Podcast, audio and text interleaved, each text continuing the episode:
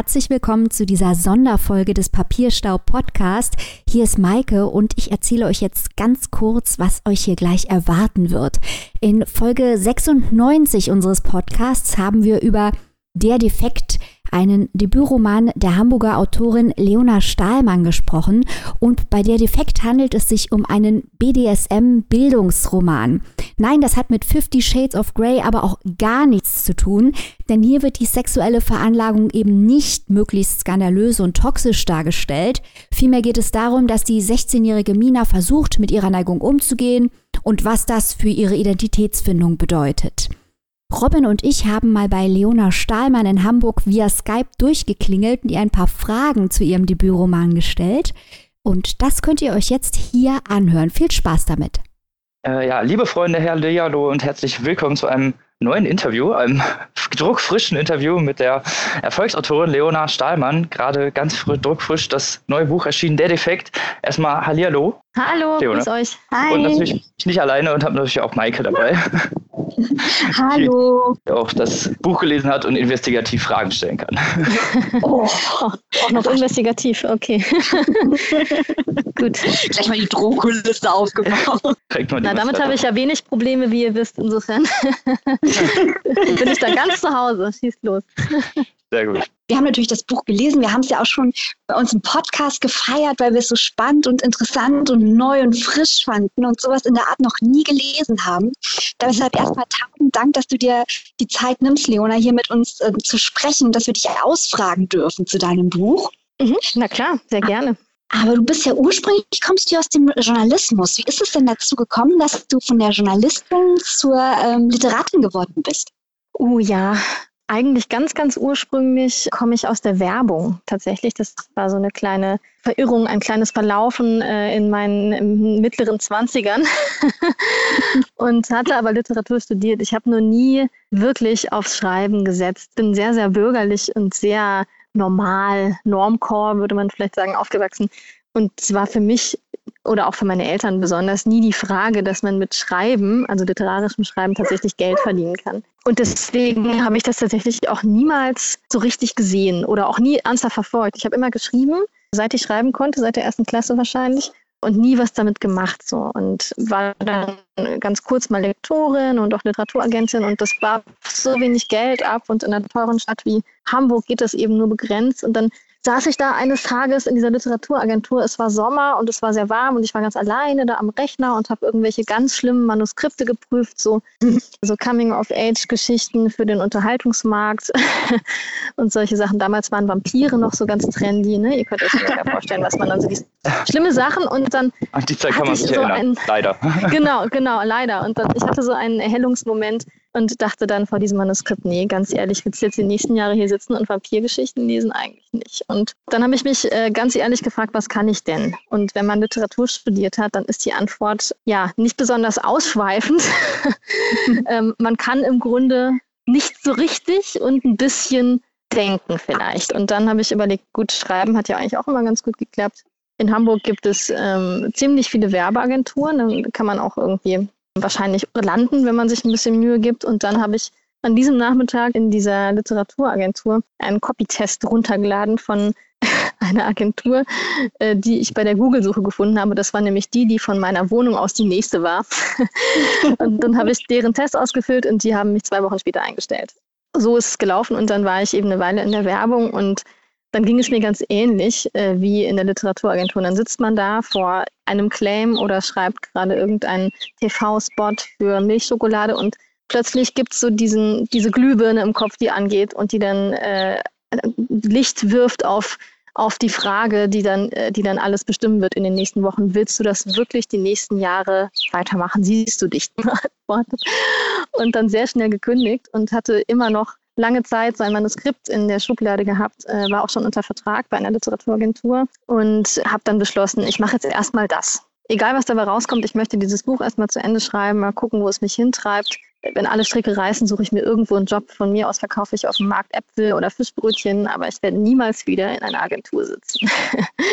genau, das war sozusagen äh, ein kurzer Überblick über, ähm, über den Weg zum Buch. Und ähm, seitdem schreibe ich und lebe auch davon. Und ich muss sagen, bisher Es ist jetzt ungefähr so seit anderthalb Jahren. Bisher kann ich mich nicht beschweren. Es ist alles viel schöner, als ich es mir hätte träumen können. Das klingt auch richtig positiv. Wie ist denn der Unterschied zu der Arbeit vorher in der Werbeagentur beziehungsweise im Literaturbetrieb und jetzt halt wirklich im praktischen schreiberischen Betrieb? Naja, ganz anders. Also ich schreibe jetzt eben selber und mache nicht das besser, was andere geschrieben haben. Das ist der Unterschied zum, zum Lektorat. Ich habe Lektorat und Literaturagentur durchaus auch gerne gemacht. Mir hat aber was gefehlt, nämlich dass ich selber Texte mache und meine eigenen Gedanken verfolge. Und die waren einfach, ich hatte einfach viele Inhalte so und ich wollte die unterbringen. Und das wurde mir irgendwann klar. Leona, du hast gerade schon deine Inhalte, die du unterbringen möchtest, angesprochen. Auf deiner Website habe ich nachgelesen, dass es dir besonders wichtig ist, und das erschließt sich ja auch aus äh, der Defekt, Stimmen sexueller Randgruppen hörbar und erfahrbar zu machen.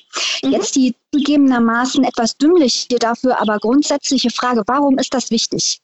Also ich denke, es ist immer, es ist, es ist ein, immer gut für eine Gesellschaft, wenn möglichst viele Stimmen hörbar werden, weil es die Gesellschaft gerechter und empathischer macht. Und das gilt natürlich ähm, für, für alle möglichen politischen Anliegen und meines ist eben gerade das Sexualpolitische.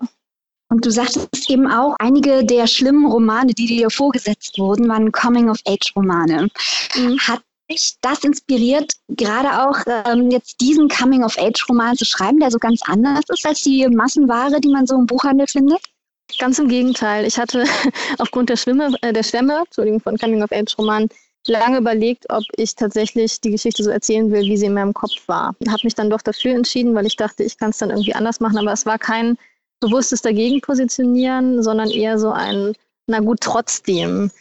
Und mir ist aufgefallen in dem Buch, dass äh, die Natur eine wahnsinnig große Rolle spielt. Du sagtest eben schon, du bist in Hamburg. Äh, das Buch ist aber im Schwarzwald angesiedelt, was ich toll fand, weil wir im Podcast, wir feiern auch immer ein bisschen die Bücher, äh, die nicht in Berlin-Mitte spielen, wo dann irgendwie Christian und Marie Latte Macchiato trinken und ihre Befindlichkeiten kuratieren. Das passiert in deinem Buch ja auch nicht. Warum der Schwarzwald? Das ist äh, so gewachsen. Ich möchte eine Pflanzenmetapher bedienen.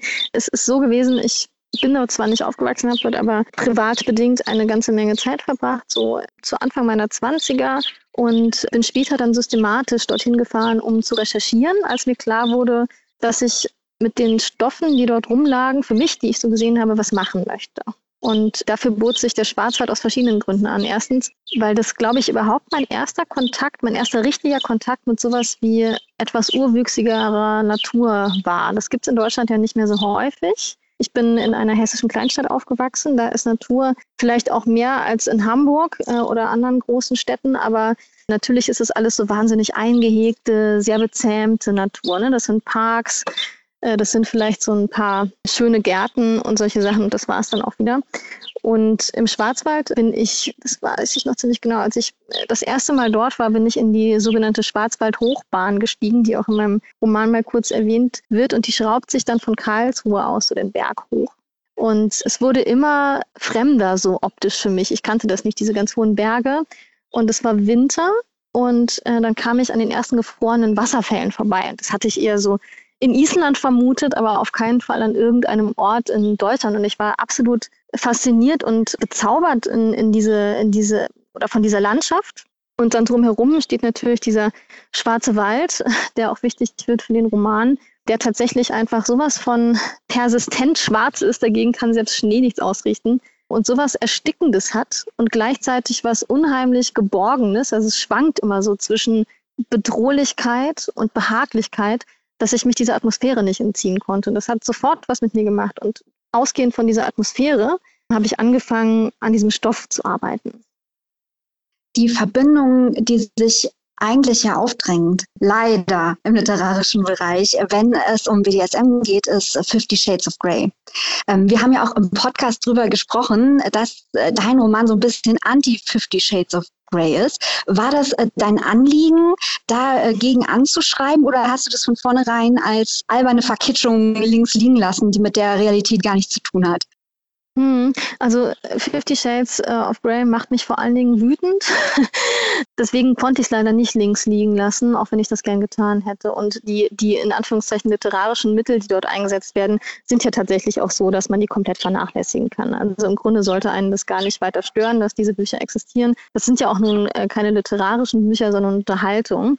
Und ich glaube, das sind ohnehin zwei Dinge, die sich selten in die Quere kommen. Das eine bedient einen ganz anderen Markt als das andere. Ne? Also mein Buch wird jetzt sicher auch nicht die Fifty Shades of Grey Leser abholen und das soll es auch nicht.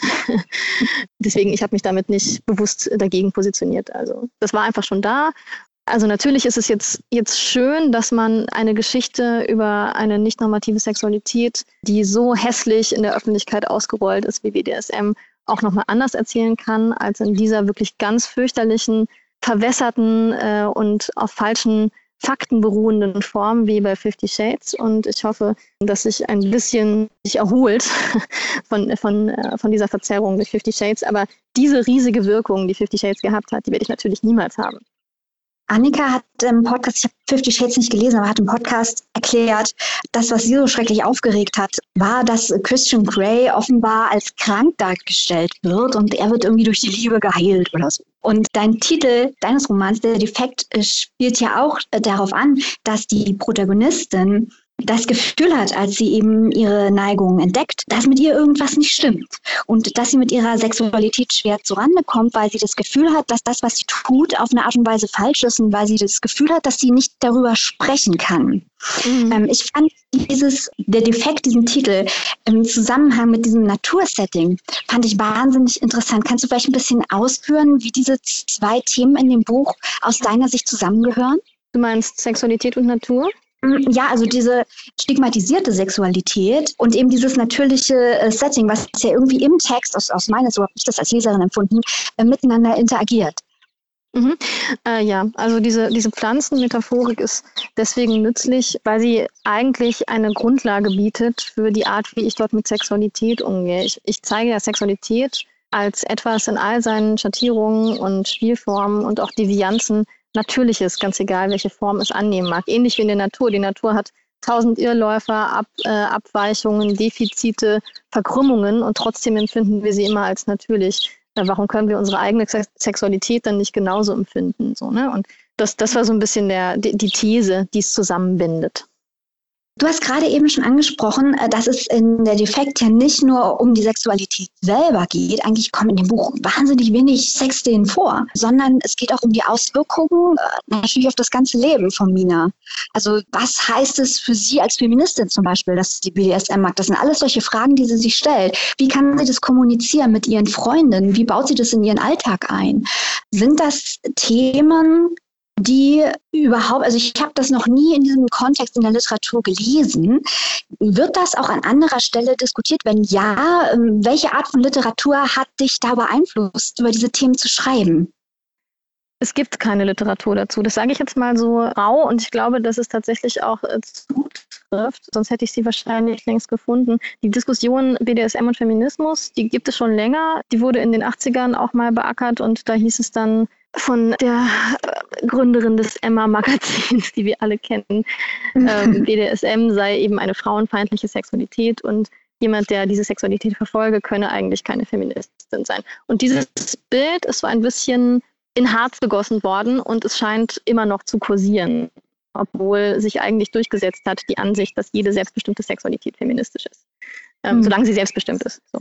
Und so viel ich war, oder ich lese, ich lese eigentlich keine Sachbücher zu dem Thema, weil ich darin nicht das finde, was ich suche, nämlich emotionale Zugänge oder auch äh, poetische Zugänge, künstlerische Zugänge, ähm, Zugänge, die mir, die mir etwas daran zeigen, was ich noch nicht so wahrgenommen habe. So. Und ähm, tatsächlich ist das Thema BDSM auch im Sachbuch immer noch ziemlich unbeackert, gerade in Deutschland.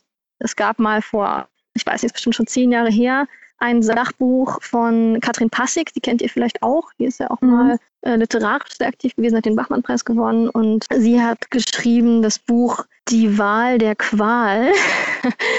ähm, und ähm, ist da aber sehr so hands-on. Also da geht es wenig um das, was ich mache, also eher ein, ein philosophischer Zugang, ein lyrischer Zugang zu dem Thema, sondern es geht so um, um die ganz pragmatischen Sachen. So, wie sieht das genau aus? Was, was braucht man dazu und solche Sachen? Und was ist mit der Sicherheit? Ne? Solche, solche Sachen klärt sie, das ist auch wichtig. Aber das war nie so meins. So. Und äh, gerade wenn es dann um, um Feminismus und Diskurs geht, da wollte ich einfach meinen eigenen finden und mich erstmal nicht von der Meinung anderer beeinflussen lassen. So, gerade bei so einem hochsubjektiven Thema wie Sexualität ist es, glaube ich, wichtig. Du hast es ja gerade selber schon gesagt, dass sich das mit der Literatur ja, schwierig gestaltet. Wie gestaltet sich denn die Recherche dann gerade bei so einem äh, hochsensiblen Thema, wo dann auch gerade der, die, nennen wir es mal, die urbanen Gespräche, öffentliche Gesellschaft sehr, sehr berührungsscheu mit diesem Thema ist und auch sehr viele Berührungsängste damit hat? Hm, also Recherche in dem Sinne habe ich ähm, was die Sexualität betrifft, eigentlich äh, nicht gemacht. Also ich selber bin sozusagen das Rechercheobjekt und meine eigene Anschauung und mein eigenes Aufwachsen ist die Quelle. Äh, näher dran geht es eigentlich nicht. Und für alles andere, für, für die Naturbeschreibung und für den Schwarzwald war ich eben an den Orten, äh, die ich da beschreibe. Und da ging es dann natürlich auch um andere Themen als um Sexualität. Da habe ich zum Beispiel mit Förstern viel gesprochen und all solche Sachen, denen aber auch nicht erzählt, um welche Art von Buch es sich nachher handeln wird. genau. Einer war ganz überrascht, dem habe ich dann das Buch zugeschickt und ich glaube, ähm, er hat nicht, nicht ganz verstanden, warum ich ihn damals interviewt habe, wenn dann das dabei rauskommt, aber war auch so ganz wohlwollend. ja. Was ich ganz interessant fand, noch äh, gerade im Vergleich äh, zu der Art von Büchern, die du eben beschrieben hast, wie das von Katrin Passig, ähm, ich denke, dass dein Buch auch als äh, eine Identifikationsfläche dienen kann für junge Leute. Weil es ist ja gerade wichtig, gerade bei Coming-of-Age-Romanen, äh, dass Jugendliche, also Mina ist 16, Figuren in Büchern finden, die ihnen ähnlich sind und die sie reflektieren und die sie auch bestärken in ihren Anlagen, in ihren Ansichten. War dir das auch wichtig, so eine im positiven Sinne Projektionsfläche zu schaffen? Total. Also wenn ich wirklich ein Anliegen hatte, was politisch so klar äh, zu benennen ist, dann ist es wahrscheinlich das. Ähm, es gibt also für den für, für Homosexuelle zum Beispiel, das ist immer gerne das, das Beispiel, was ich Sexuelle gibt ja zumindest ein paar Role Models so im, im Bereich auch eigentlich Politik. Ne? Es gibt auch äh, lesbische und schwule Politiker und Politikerinnen. Es gibt ähm, natürlich viele Musiker und Musikerinnen und andere Künstler und Künstlerinnen, die homosexuell sind und die dann zumindest einem das Gefühl geben, okay, es gibt auch noch andere und die haben auch Erfolg und die werden auch geliebt vom Publikum oder die machen politische Karrieren. Es ist auch nicht die einfachste Art aufzuwachsen, das sehe ich voll, voll ein. Aber in meinem Bereich gibt es nun wirklich überhaupt niemanden, an dem man sich positiv äh, aufhängen könnte niemanden. Und äh, ich hoffe, dass, dass ich mit diesem Buch geschafft habe, dass Leute, die so aufwachsen, wie ich aufgewachsen bin und äh, wie Mina in diesem Buch auch aufwächst mit massiven Selbstzweifeln, dass die sich ein bisschen wiederfinden in einer sehr kritischen Phase im Leben. Tatsächlich kriege ich relativ viele Zuschriften auch von, meistens sind es Mädchen, aber auch ein paar Jungs waren dabei, so von 17 bis Mitte 20, die mir genau das bestätigen, dass sie sagen, danke, dass du das Buch geschrieben hast, weil es gab vorher nichts in der Art so und mit denen ich mich dann ein bisschen austausche. Und das macht mich wirklich am glücklichsten von, von allem, was mit diesem Buch hätte passieren können, ist das wirklich das aller. Ja, so dann äh, mal inhaltlich weg so zu dem, äh, sagen wir mal, handwerklichen des Schreibens. Äh, wie ist es denn überhaupt so, überhaupt dann seinen ersten Debütroman zu veröffentlichen? Und geht das so vonstatten und wie war es für dich so als Autorin das erste Mal so ein Buch zu veröffentlichen? Okay, also es ist jetzt dieser Veröffentlichungsprozess, nicht der Schreibprozess. Der Veröffentlichungsprozess ist jetzt, glaube ich, wenig repräsentativ für das, äh, was man so fühlt, wenn man sein Debüt veröffentlicht, weil ich mitten in die Pandemie hineingefallen bin mit diesem Buch. ähm, deswegen, also. Äh, ja, aber ist historische auch wichtig. ja, absolut. Also ich, ich gebe einen Corona-Bericht darüber, wenn das in Ordnung ist. Also der, der erste Monat war fein. Ich habe Anfang Februar veröffentlicht und war vorher extrem angespannt und habe irgendwie meine Zahnschiene nachts durchgeknirscht und solche Sachen und war so ganz unrund, würde man in Österreich sagen. Dann kam die Veröffentlichung, der Veröffentlichungstag und dann habe ich kapiert, ach so, das passiert jetzt gar nicht alles in einem Tag, sondern das ist so ein Prozess, so. Das geht jetzt immer Monate, dass immer wieder Kritiken kommen, dass man sozusagen nicht wie bei so einem Bühnenstück, was dann halt eine Stunde gespielt wird, einen ganz festen Zeitrahmen hat, in dem man wirkt und in dem man wahrgenommen wird, sondern das dauert. Das dauert richtig lang und man muss auch durchhalten. Das ist ein Marathon, das ist kein Sprint. Und als ich das verstanden habe, ist meine Nervosität ziemlich gesunken, muss ich sagen. Und ich konnte das so einfach auch genießen, wie sich das so entfaltet hat. Ähm, es kamen immer mehr Stimmen und dann hatte ich auch die ersten Lesungen. Ich hatte eine sehr schöne Premiere im Literaturhaus Hamburg habe mir dann eine Woche Urlaub in Frankreich gegönnt im VW-Bus und wir sind dann da so glücklich und nichtswissend durch die Normandie gegaukelt mit unserem äh, kleinen VW-Bus und dem Hund und ich dachte so, ach, jetzt kann eigentlich nichts mehr passieren, alles schön. So, und dann erreichte uns die Meldung Leipziger Buchmesse abgesagt äh, wegen Corona. Mhm. Und da dachte los. ich schon, Shit, okay. Und dann ja. kamen wir in Hamburg wieder an und dann war das wie so eine Welle, die mich komplett unter sich begraben hat. Ich bin quasi aus dem Literaturhaus Hamburg in den Bus gefallen, nach Paris, Magnolienbäume, wunderschön, wieder zurück und dann rein in die Katastrophe. Und äh, dieser, dieser Sprung sozusagen, der, der war ganz, ganz schrecklich. Und natürlich war dann alles on hold. Sämtliche Rezensionen sind nicht erschienen, Gott sei Dank, weil die hätten auch überhaupt kein Echo gefunden, natürlich. Die Wahrnehmung meines Buches ist natürlich gleich auf Null gesunken und es ging äh, natürlich nur noch um Corona, verständlicherweise. Und jetzt fängt das alles so wieder an. So seit ein, zwei Wochen geht es wieder los und ist auch irgendwie ungebrochen und die Leute sind immer noch euphorisch und äh, manche auch kritisch, aber das ist auch in Ordnung. Hauptsache, es reagiert jemand. Ne? Also ich ja. möchte natürlich auch darüber sprechen dürfen. Ich will ja auch ein bisschen zeigen dürfen, was ich da so gemacht habe in anderthalb Jahren, so vor mich hin puzzeln am Schreibtisch. genau, und jetzt, jetzt geht es wieder ein bisschen los, aber natürlich, also diese Pandemie hat das wahnsinnig eingefärbt, auch in meiner Wahrnehmung. Ich glaube daran, also an dieses Erlebnis werde ich mich wirklich ewig erinnern.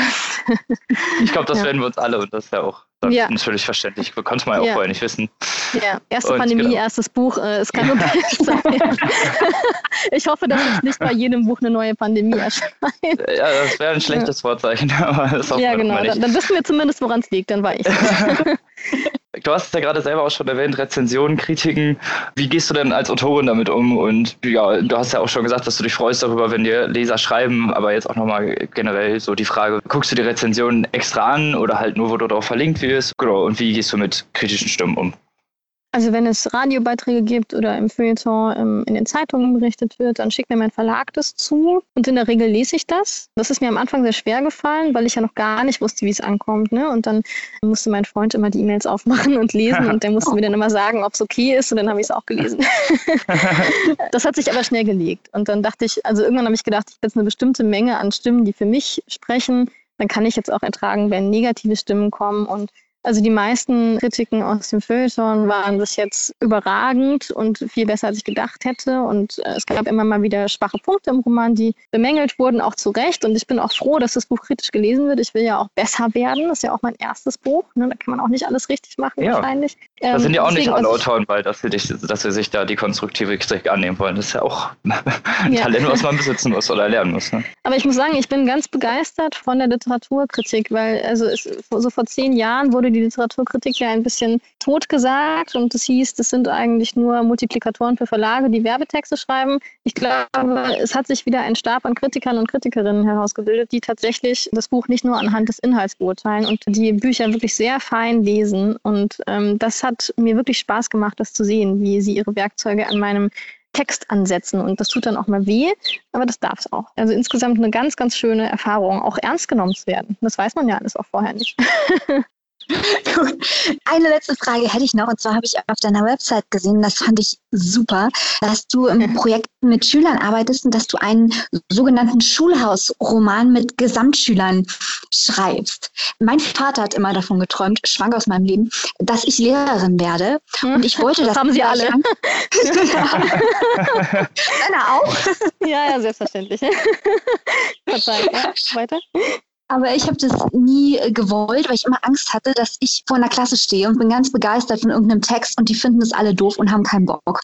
Aber äh, du schreibst mit denen ganze Bücher. Wie machst du das und wie, wie kannst du die dazu bekommen, die Schülerinnen und Schüler, so begeistert zu sein, sich einzubringen und ihre Geschichten zu erzählen?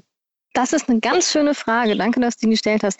Tatsächlich ging es mir genauso wie dir. Ich wollte auch nie Lehrerin werden, weil ich totale Panik hatte, vor Leuten zu stehen, die dann meine Leidenschaft für die Sachen, die ich halt so habe, nicht teilen. Und dieses Projekt, da wurde ich angefragt und habe gedacht, das ist so wahnsinnig. So ein kollektiver Schreibprozess mit einer ganzen Klasse von Schülern und Schülerinnen, die auf ganz unterschiedlichen Niveaus ja auch lernen, Gesamtschule. Das, das kann ja eigentlich nur schiefgehen, das mache ich. und ähm, da, dann, dann dachte ich, also wenn, wenn man daran scheitert, dann ist es so, aber ich will auf jeden Fall, ich will einen Weg finden, wie das funktioniert. Und das hat eigentlich wirklich gut geklappt. Also tatsächlich hatte ich total Sorge, dass denen nichts einfällt so an Geschichten und wenn, dass denen nur so Blödsinn einfällt, den sie aus ihren komischen Serien kennen.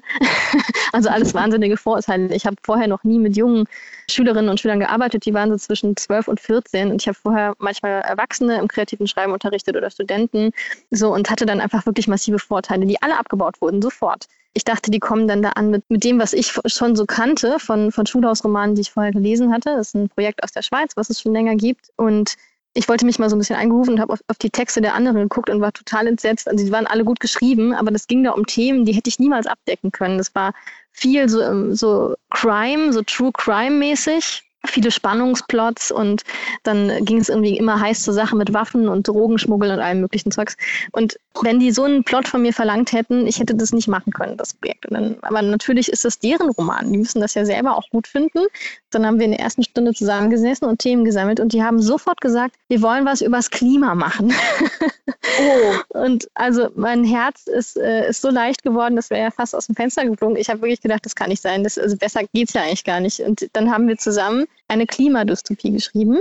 Und dieser ganze Prozess, der war auch weniger chaotisch als gedacht. Ich habe dann mir überlegt, wie man das so aufteilt, habe das dann kapitelweise so verteilt. Wir haben das Ding zusammen durchgeplottet und die hatten so unfassbar viele Ideen. Also ich glaube, die heutigen Kinder und jungen Erwachsenen, die haben das wirklich, die haben das Schreiben und die Ideen und so die Dramaturgie von Geschichten so im Blut, ganz anders als, als ich oder vielleicht auch als, als ihr beide so.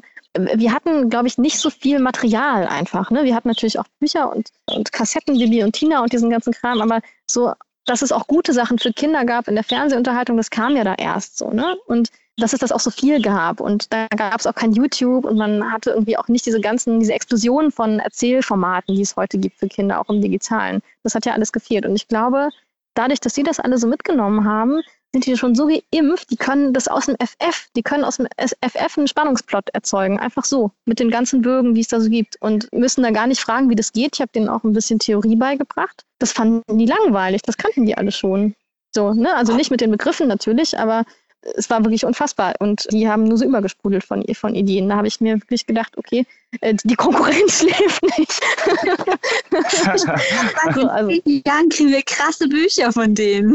ja, also ich, ich, ich hoffe das. Und wenn, dann werden das gute Bücher und auch politische Bücher und sehr bewusst wache Bücher. Also ich war wirklich ganz beeindruckt und beglückt von diesem äh, ganz tollen Prozess.